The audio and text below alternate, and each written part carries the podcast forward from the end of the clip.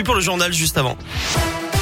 Ça roule comment Pas très bien des deux côtés du tunnel sous Fourvière. Trafic ralenti sur 2 km. Ça coince également sur la 46 sud à hauteur de Saint-Symphorien-Donzon en remontant vers Paris. Au niveau de la porte de Croix-Luiselle aussi en direction de Paris sur le périph' Laurent Bonnevet.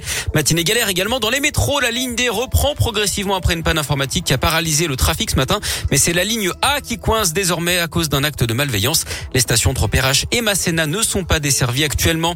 À la une, 44 euros, c'est le chiffre que, le prix que devraient coûter les tests PCR pour les personnes majeurs non vaccinés à partir du 15 octobre, vendredi de la semaine prochaine donc.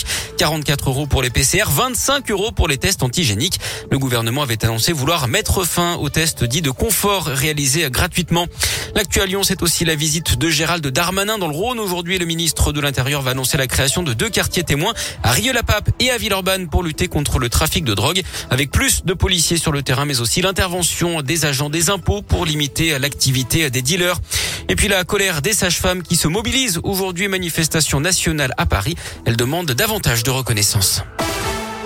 Une enquête ouverte à Lyon après une violente agression place des terreaux dans la nuit de vendredi à samedi dernier. Huit individus ont approché une femme de 26 ans qui est de la pêcherie. Son ami a tenté de s'interposer mais il a été roué de coups. Le couple a porté plainte pour violence et insultes racistes d'après le progrès. Des témoins vont être entendus pour tenter d'identifier les auteurs de l'agression. Une disparition inquiétante à Vaugneray dans les monts du Lyonnais. René de Laval, 66 ans, n'a plus donné signe de vie depuis lundi. Il est parti de chez lui à pied, sans téléphone ni moyen de paiement. Il serait parti en direction du col de Malval. Un maître chien a été mobilisé. Une enquête de voisinage a été réalisée ainsi que des patrouilles.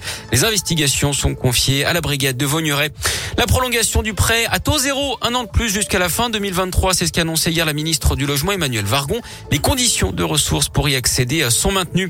L'actu, c'est aussi l'hommage à Bernard Tapie avec une chapelle ardente installée aujourd'hui au stade Vélodrome à Marseille avant ses obsèques et son inhumation demain.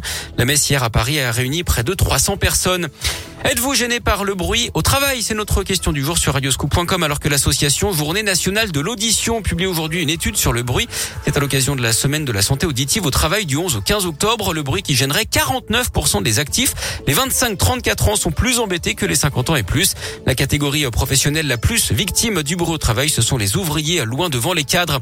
Bonne nouvelle si vous aimez voyager et si vous n'avez pas peur du froid, vous pourrez aller à Stockholm en Suède depuis Lyon à partir du mois de janvier. Un vol par semaine assuré par Transavia dès le 29 janvier et jusqu'au 16 avril.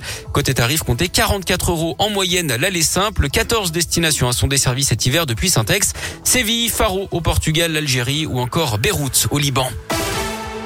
Et puis du sport, du foot, qui pour affronter l'Espagne en finale de la Ligue des Nations dimanche? Réponse ce soir avec la France qui affronte la Belgique à 20h45. Hier, les Espagnols ont battu l'Italie de 1. Les Italiens qui restaient sur 37 matchs sans défaite.